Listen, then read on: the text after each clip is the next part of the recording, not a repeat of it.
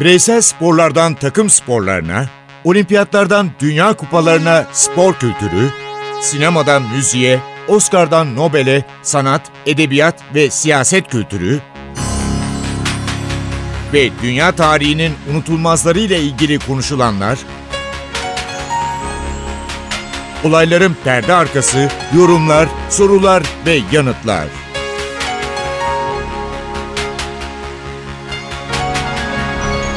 Ercan Taner ve Mert Aydın'la Ateş Arabaları başlıyor.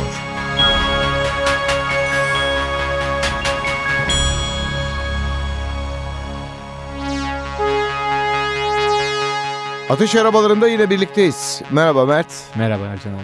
Elimde Dünya Kupası diye bir kitap var.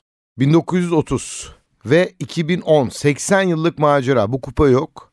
Bu kitabın yazarı şu anda çok yakınında Mert Aydın. Hazırlamış durumda ama daha galiba yayına çıkmadı değil mi? Yok abi. Ya Mert'in hazırladığı bir kitap bu. Kitapta şöyle açıyorum fotoğraflar, hikayeler. Çok güzel hikayelerin getirdiği insanlara mutluluk verecek. Az önce size söylediğim gibi fotoğraflar. Mesela şampiyonluğu getiren adam. Schiavio diyebilir miyiz 1950? Diyebiliriz. Uzatmada attığı golle İtalya'ya Dünya Kupası'nı getirdi. 1950 değil bu. 1938. 38. 38'i açtım. 1938. Umutsuzluğu, gücü sözü unutulmazlar arasına giriyor. Bunun esprisi bu. 29 yaşındaydı Dünya Kupası sırasında. Sonrasında da milli formayı giymedi. 21 milli maçta 15 gol attı. En önemli özelliği, şimdi de o özellik aranıyor. Fiziksel güç. Savunmayı yara yara atardı golleri. 17 yıl oynadığı Bolonya'da 179 maçta 109 gol attı ve 1990'da 85 yaşında 1990 tabii Dünya Kupası tarihi yine.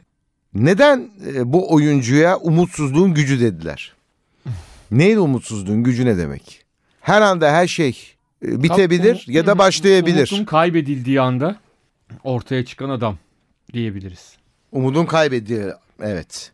Şimdi şu da var. E, bayağı beni etkileyen bu kitapta fotoğraflar. Fotoğraflar konusunda nasıl bir çalışma yaptın? Neler yaptın? Mesela Brezilya 1950'de Maracanã stadı var. Final maçı Brezilya Uruguay arasında seyirci 175 bin. Şimdi garip geliyor değil mi? Çok garip Aslında geliyor. final maçı 199.854 kişi. Yani Uruguay ile oynanan son karşılaşmaya gelen kişi sayısı. Ama çok ciddi şekilde hayal kırıklığına uğradıklarını söyleyebiliriz. Brezilyalı taraftarların o malum maçta. Peki Tabii daha sonra yani şu anda o kadar kişi almıyor Maracanã'da da söyleyelim hani FIFA'nın kuralları gereği. Tabii o, o kadar seyirci almıyor şu anda. Yani çünkü daha sonra FIFA'nın kuralları gereği işte tamamı oturmalı Hı hı. e, bir sistem yapıldı. Şimdilerde öyle 100, 100 binin üzerinde kişi e, seyircilerin gidebildiği statlar yok. fotoğraflar dedim. Değerli futbol severler bu kitap çıkarsa kim Mert ne yapıp ne edecek? Ben bu kitabı çıkarmak için çalışıyorum diyor. Ve kitabı şu anda tamamlamış durumda. Bu kitap eğer biterse yapacağımız şu var. Ee, iki fotoğraf. Üç fotoğraf değil. Kaç fotoğraf var bu kitabın içinde saydın mı? Ha, saymadım. Her Bayağı sayfasında fotoğraf var. sanki fotoğraf var. Evet. Unutulmaz fotoğraflar var. Bunlardan bir tanesi Dünya Kupası tarihinin en golcü oyuncularından biri. Ama kim? Şimdi olmayan bir ülke. Sparwasser. Doğu Almanya. Doğu Almanya, Federal Almanya'yı yeniyor o zamanki adıyla. Gol anının fotoğrafı var. Evet o maçla ilgili biliyorsun çok iddialar var. Bir kısım diyor ki Aa, Batı Almanya bilerek yenildi çünkü Doğu Almanya'yı yenseler de Hollanda ile aynı gruba düşeceklerdi bir üst turda. Bunu istemiyorlardı ama bir grupta diyor ki hani Alman Batı Almanya'nın günahını almayın. Öyle bir ortam vardı ki e, Batı Almanya Doğu Almanya'yı yenmek istiyordu. Aşırı stres onları zorladı. Bir de kazanmak istiyorlardı çünkü teknik direktör Helmut Schön Dresdenliydi. Yani kökeni Almanya'nın doğusundan. Onun için de kazanmak istiyorlardı ama sonuçta Doğu Almanya 1-0 kazanınca ve daha sonraki yıllarda o yıllara kadar pek yok. Daha sonraki yıllarda Batı Almanya'nın adı pek iyi şeylerle anılmadı biliyorsun. 82 Dünya Kupası özellikle Schumacher-Batiston vakası. Ee, ve işte Cezayir, Cezayir olayı. Almanya Avusturya maçı Evet. daha sonraki yıllarda mesela 86 Dünya Kupası'nda Almanya iki- Batı Almanya ikinci turda Fas'la eşleşebilmek için son maçında Danimarka karşısında kendini sıkmadı ve mağlup oldu ki kendisi Fas'la eşleşebilsin. O yüzden hani o maça öyle bir şüpheyle bakılıyor ama açıkça söylemek gerekirse 70'li yıllarda Batı Almanya'nın böyle bir sabıkası yoktu. Yani Hı hı. e, maçları işte bir sonraki turdaki rakibi düşünerek oynadığını söylemek de biraz haksızlık olabilir Batı Alman milli takımına. Şu da var. 480 sayfa bir kitap hazırlamışsın. Nereden aklına geldi? 480 ve kaç senedir çalışıyorsun? Fotoğraflar, metin ve bir tarih yazıyorsun. Tarih yazmak öyle kolay değil. Çünkü tarih gerçektir. Ya şu var tabii aslında bu kitap 2480 sayfa da olabilirdi. Yani o kadar çok bilgi var ki özellikle de e, son dönemdeki Dünya Kupaları ile ilgili hani hem izledik hem artık internet çağında gelen bilgiler, televizyon, DVD'ler bunu düşünürsek özellikle son dönemle ilgili bilgi hakikaten inanılmaz düzeyde. Ama tabii yani o 2480 sayfalık bir kitap da çok okunabilir bir sayfaya sahip değil. Ya devlet kütüphanelerinde çok güzel yerini Ha, alırdı ancak, ancak 2480 şöyle olabilir. sayfa. Ancak şöyle olabilir. Hani ciltlere ayırırsınız. Birkaç cilt çıkarırsınız. O zaman e, belki olabilir. O yüzden mümkün olduğunca insanları sıkmayacak miktarda. Ben umarım çıkar e, ve bu kitap spor severler için özellikle Dünya Kupası tarihini çok sevenler için bir de tarih sevmek lazım değil mi Mert? Esas mesele bu. Şimdi tarih şöyle bir şey var. seveceksin. E, aslında Dünya Kupası tarihi bir yandan da dünya tarihi. Yani işte politik olaylar, ülkelerin kendi aralarındaki siyasal rekabet, sadece futbol rekabeti değil siyasal rekabet. Hepsi iç içe. E, o yüzden de Dünya Kupası tarihini okurken insan hakikaten dünya tarihini de bir yandan gözünün önünden geçiriyor. Bunun altını çizmek lazım. Mesela çok ilginç bir nokta var. Şu ana kadar, daha doğrusu şu ana kadar demeyelim hani komünizmin e, Sovyetler Birliği'nin yıkılışı 90'ları diyelim. 90'lardan sonra zaten öyle bir e, şey olmadığı için anlamı yok ama hiçbir e, Varşova Paktı üyesi ülkenin Dünya Kupası düzenlemediğini söylesem. Hay acaba bu birileri engellediği için mi onlar mı düzenlemek Sanki istemedi? onlar istemediler. İşte onlar düzenlemek istememiş olabilirler. Bunu söylemek gerekiyor. Demokratik Almanya varken ben Demokratik Almanya Türkiye milli maçına gitmiştim. Sonra bir yine Demokratik Almanya'nın milli maçına gittim. Ee, Ondan sonra da ülke biliyorsun bir Avusturya maçı e, sırasında ülke bitti. He. Dükkanı kapattılar. Almanya ile birleştiler. Magdeburg ve Leipzig sokaklarda insanlar pek yok. Duraklardaki bekleyen insanlar robot gibi duruyorlar. Bayağı endişe etmiştim. Ve maçta şunu gördüm. Milli takım sahaya çıktı. O meşhur e, bizim Almanya'da Türkleri sevmezler ya. Hiçbir şeyden haberleri yok. Demokratik Almanya kapalı bir ülke. Yine de bizim milli takıma protesto etmişlerdi ve hakaret etmişlerdi. ya oradan nereye geleceğim biliyor musun? Artık bu ırkçılık sıktı. Katılıyor musun bana? E, Katılıyorum. Şimdi şöyle bir şey söylemek lazım. Ee, özellikle yine İspanya'da son maçlarda yaşananlar, son olayları düşünürsek tabii oralarda çok fazla son 20-30 yıla baktığımızda Afrika kökenli işçilerin ucuz işçi akınının e, büyümesi, çok fazla Afrika kökenli insanın e, sokaklarda görülmesiyle birlikte insanlar maalesef e, sorunlarını nedeni olarak onları görüyorlar. Yani öyle yönlendiriliyorlar. Oradaki ırkçılığın temel nedeni o. Ancak şunu söyleyelim. Dünya üzerinde hemen hemen her noktada bulunan ırkçılık sadece bizim e, duyduğumuz, bildiğimiz ve gördüğümüz gibi sadece beyaz tenli insanların siyah tenli insanlara gösterdiği bir e, kötü bir duygu değil. Onun dışında milletlerin kendi aralarında, ülkelerin kendi Hı aralarında e, ya da ülke içindeki azınlıklarla ilgili sorunlar da var dünyada. Biz çünkü e, kendi böyle bir şey içindeyiz. Hani e, 70'li yılların sonunda Kökler dizisini seyrettiğimizden bu yana Kunta Kinte Alex. Haley, Evet. Kunta Kinte. Onu seyrettiğimizden bu yana zannediyoruz ki sadece dünya üzerinde ırkçılık denince e, Afrika kökenlilere karşı ya da teni, ten rengi e, siyah olanlara karşı bir e, şey. Aslında ırkçılık çok daha farklı. Senin biraz önce söylediğin gibi işte Almanya'daki neonazilerin. Niçin Almanya'da da evet Afrika kökenliler var. Onlara da yavaş yavaş yapıyorlar ama hani nedir en çok onları karşısında gördükleri insanlar? Türkler. Hı hı. Türkler işte 60'larda gelmişler, e, oralarda iş kurmuşlar, e, çalışmaya başlamışlar. Onlar tepkilerini Türklere karşı gösteriyor. Başka bir ülkede bu başka birilerine oluyor. Belki ne bileyim işte Yunanlılara karşı oluyor, Al, İspanyollara karşı oluyor. Belki başka bir yerde Almanlara karşı aynı şey Evet. vardı. İspanya'daki farklı. Evet. Son Barcelona Villarreal maçında muz atıldı Alves'e. O da muzu yedi ve sosyal medyada da selfielerle herkes muz yedi. Ama bitmedi bu hafta Atletico Madrid maçında Diop Maç bitti. Maçı da ben anlatıyorum. Evet, evet. Korner bayrağının hemen orada. Hatta Kendisine önce hakaret ne edin. oldu diye. Önce ben oyuncular arasında Aynen, öyle tartışma zannettim.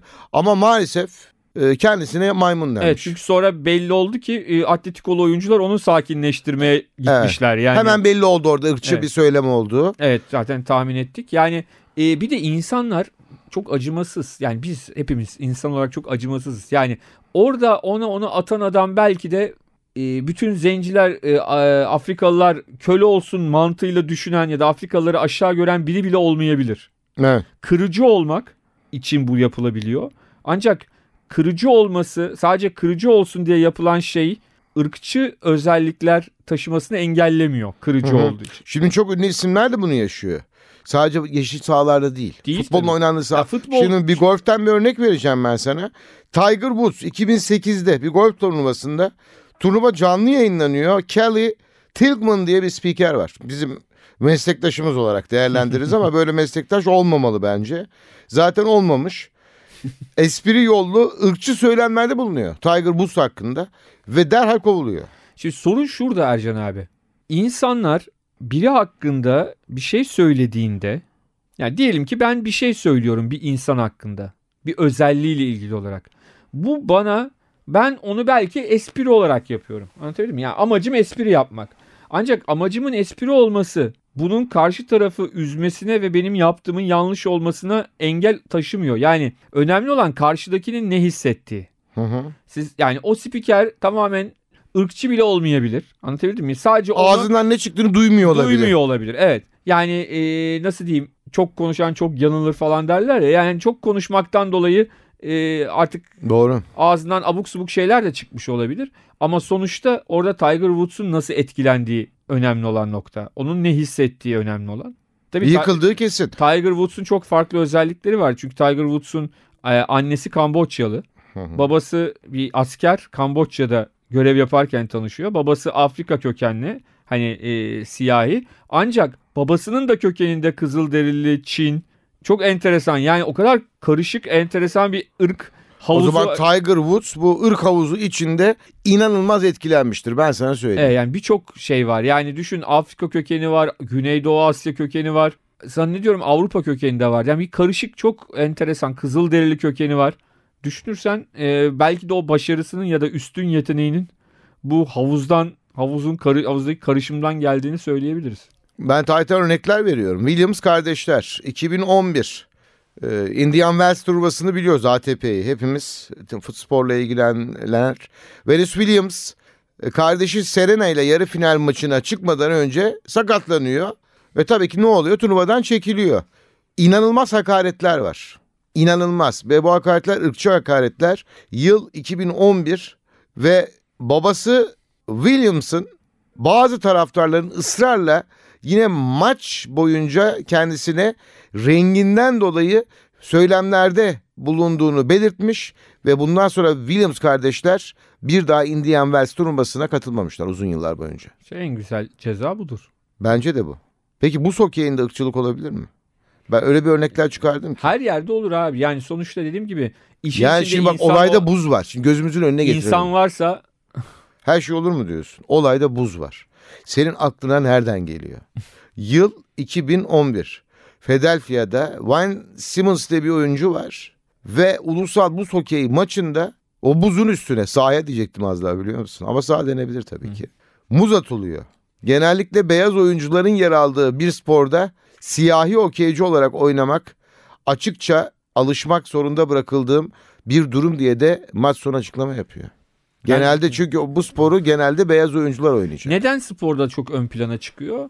Çünkü e, Her naklen veriliyor. Bütün dünyanın gözü orada tabii bir de ve ses getiriyor. Ve de e, bir spor müsabakasına gittiğinizde adrenalin, işte gerilim, gerginlik, e, karşı tarafı düşman görme. Mesela İspanya'da ya da İtalya'da ya da İngiltere'de ırkçı söylemlerde bulunan e, birçok taraftarın kendi kulübünde siyahi oyuncular var ve onlara karşı hiç düşmanlık göstermiyorlar. Ha kimileri var gerçekten hani gerçek anlamda ırkçı olanlar var kendi takımında siyahi oyuncu görmek istemeyen ama bazıları da var ki duruma göre ırkçı. Yani kendi takımındaki oyuncuya değil sadece rakip takımdaki oyuncuya bunu yapanlar var.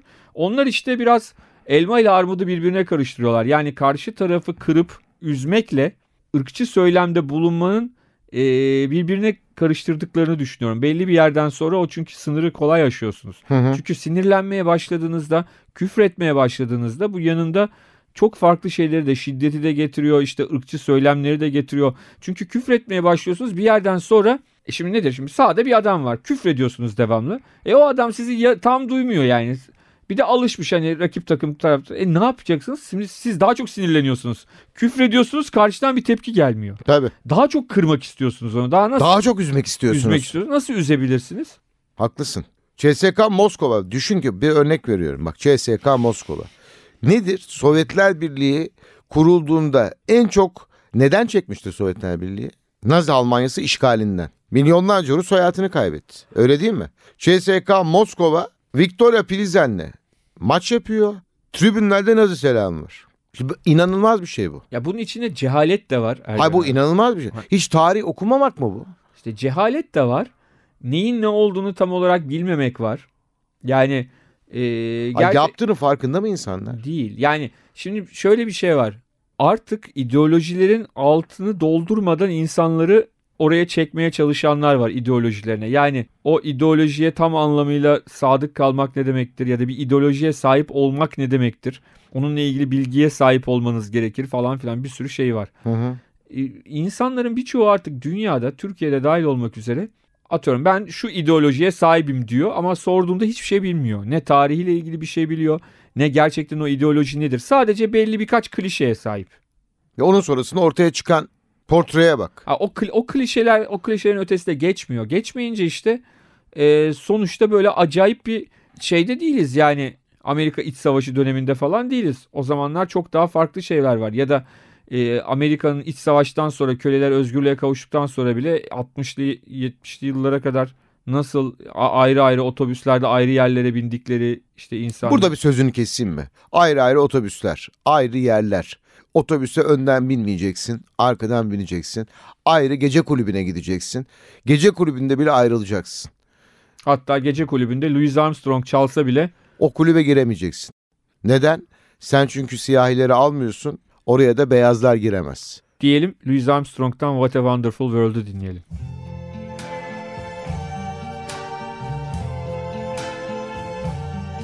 I see trees of green, red roses too. I see them bloom for me and you. And I think to myself, what a wonderful world.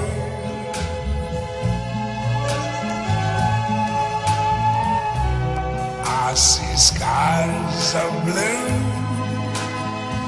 and clouds bright, blessed day, the dark, sacred night. And I think to myself, what a wonderful world.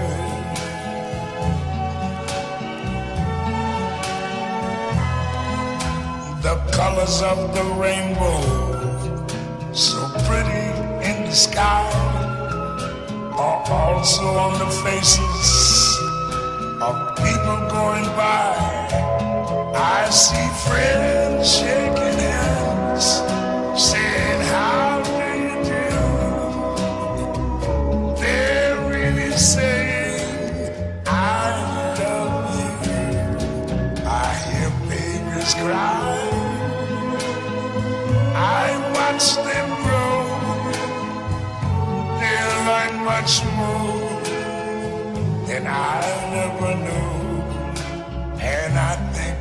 myself,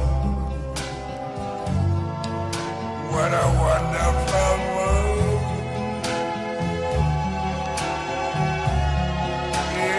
Yes, I think to myself. What a wonderful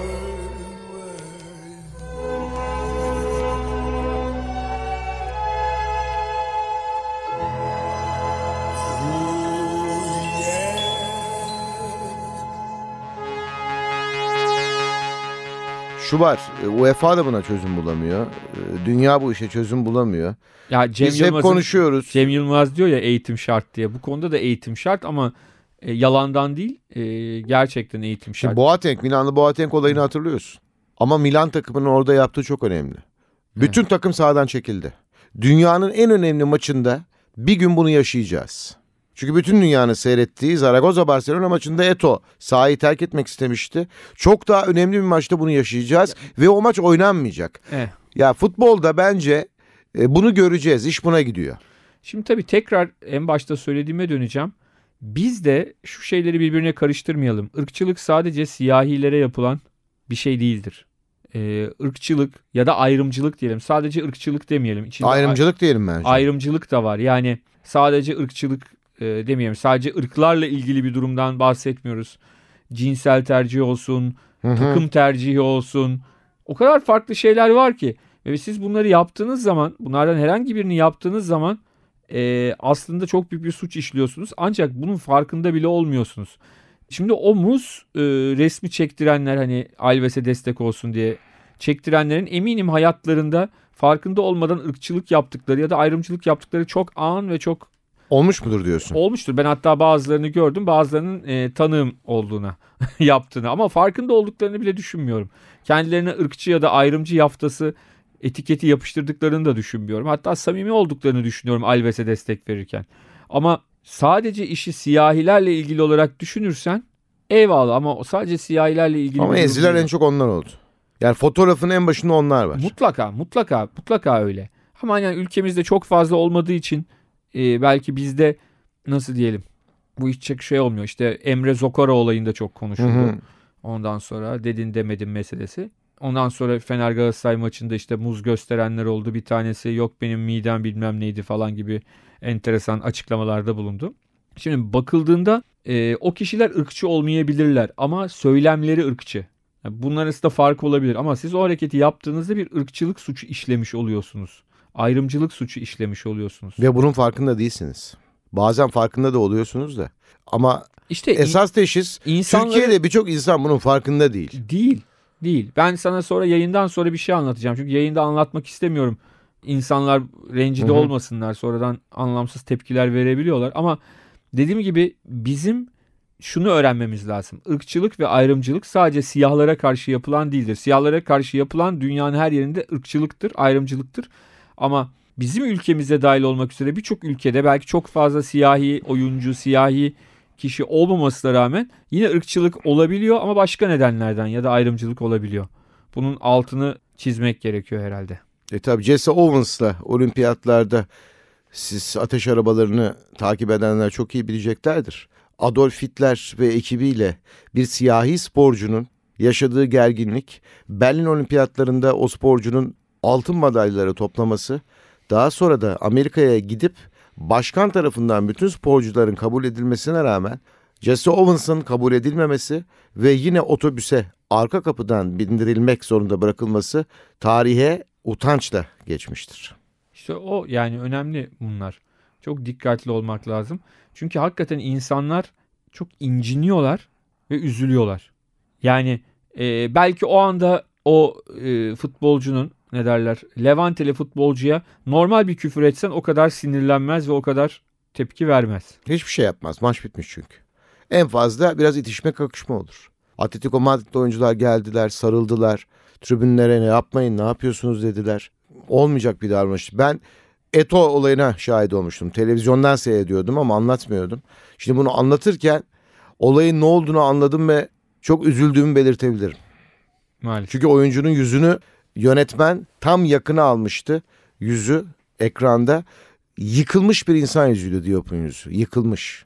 Peki biraz moralimizi düzeltelim mi? Düzeltelim. Eski bir şarkı ama daha sonra o kadar ünlü yani ünlü devam etti ki günümüzde de herkesin çok iyi bildiği bir şarkı. Richie Valens söylüyor La Bamba. Para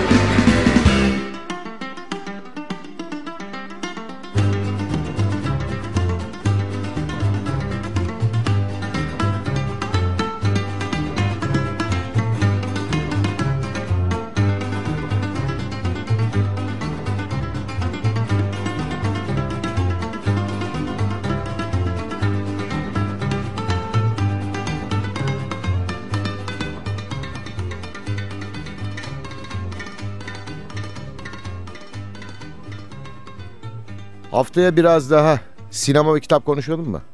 Olur. Güzel. Konuşuruz. Sen kitabını yazmışsın. Şu kitap çıksın artık Mert. Gerçekten çıksın. Dünya Kupası tarihi. Çıkmasa bile 2-3 tane olunca bana birini verirsin de ben de okurum artık ne yapayım. Olur mu? Olur, olur, olur. E bugünkü programı noktalayacağız. Senin çok sevdiğini bildiğim bir şarkıyla. Ne ama hiç söylemiyorsun ne? Evet. Antonio Banderas'tan Mariachi. Unutulmaz bir şarkı bu. Antonio Banderas, ben Ercan Taner Ben Mert Aydın ve Antonio Banderas. Öyle diyelim mi? diyelim. Hoşçakalın.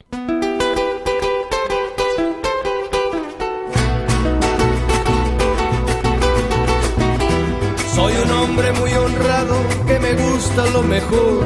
A mujeres no me falta ni el dinero ni el amor. Jineteando en mi caballo por la sierra yo me voy. Las estrellas y la luna ellas me dicen dónde voy. Ay, ay, ay, ay, ay, ay, mi amor. Ay, mi morena de mi corazón.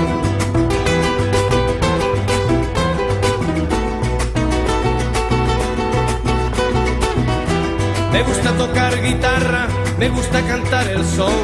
Mariachi me acompaña cuando canto mi canción. Me gusta tomar mis copas, aguardiente es lo mejor. También el tequila blanco con su sal le da sabor. Ay, ay, ay, ay, ay, ay, mi amor. Ay, mi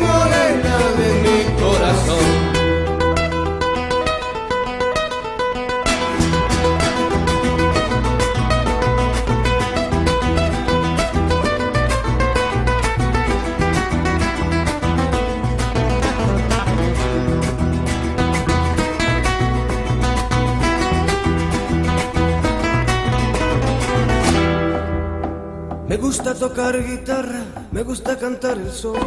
El mariachi me acompaña cuando canto mi canción. Me gusta tomar mis copas, aguardiente es lo mejor. También el tequila blanco con su sal de la sabor. Ay, ay, ay, ay, ay, ay, mi amor. Ay, mi morena de mi corazón. Ay, ay, ay, ay, ay, ay, mi amor. Ay, mi morena de mi corazón.